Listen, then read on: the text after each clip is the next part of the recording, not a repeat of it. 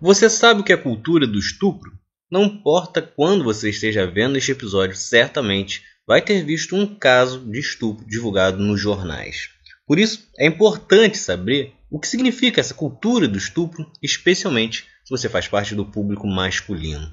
Cultura do estupro é um termo adotado desde os anos 70, quando surgiu a segunda onda feminista. O objetivo era apontar comportamentos sutis ou explícitos que silenciavam ou relativizavam a violência sexual contra a mulher, e um problema que existe até hoje.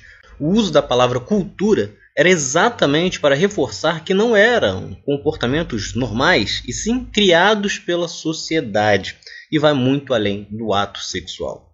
Cultura do estupro é tudo o que está envolvido e que você certamente já viu ao seu redor e que contribui para que crimes do tipo sejam praticados e relativizados, como o assédio sexual, que é o olhar, o toque, o comentário inapropriado, aquela piadinha no trabalho ou para uma mulher que passou na rua e que não deu liberdade para isso.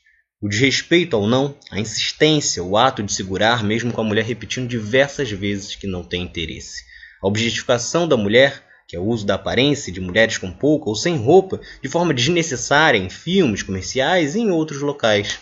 E a relativização da violência contra a mulher, que é culpar a mulher pela roupa, por estar bêbada, pelo jeito dela de ser, ou desconsiderar a fala da mulher sobre ela ter sido violentada, dizendo que ela quis, duvidando da palavra da vítima.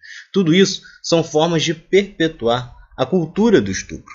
Segundo os dados do Fórum Brasileiro de Segurança Pública, só no Brasil ocorreram 56.098 estupros em 2021. Ocorre um em cada 10 minutos no país. Mais de 50% dos estupros sofridos por crianças e adolescentes foram praticados por pessoas conhecidas, como pais, padrastos, namorados e amigos. Em adultos, os estupros praticados por conhecidos são quase 40% dos casos.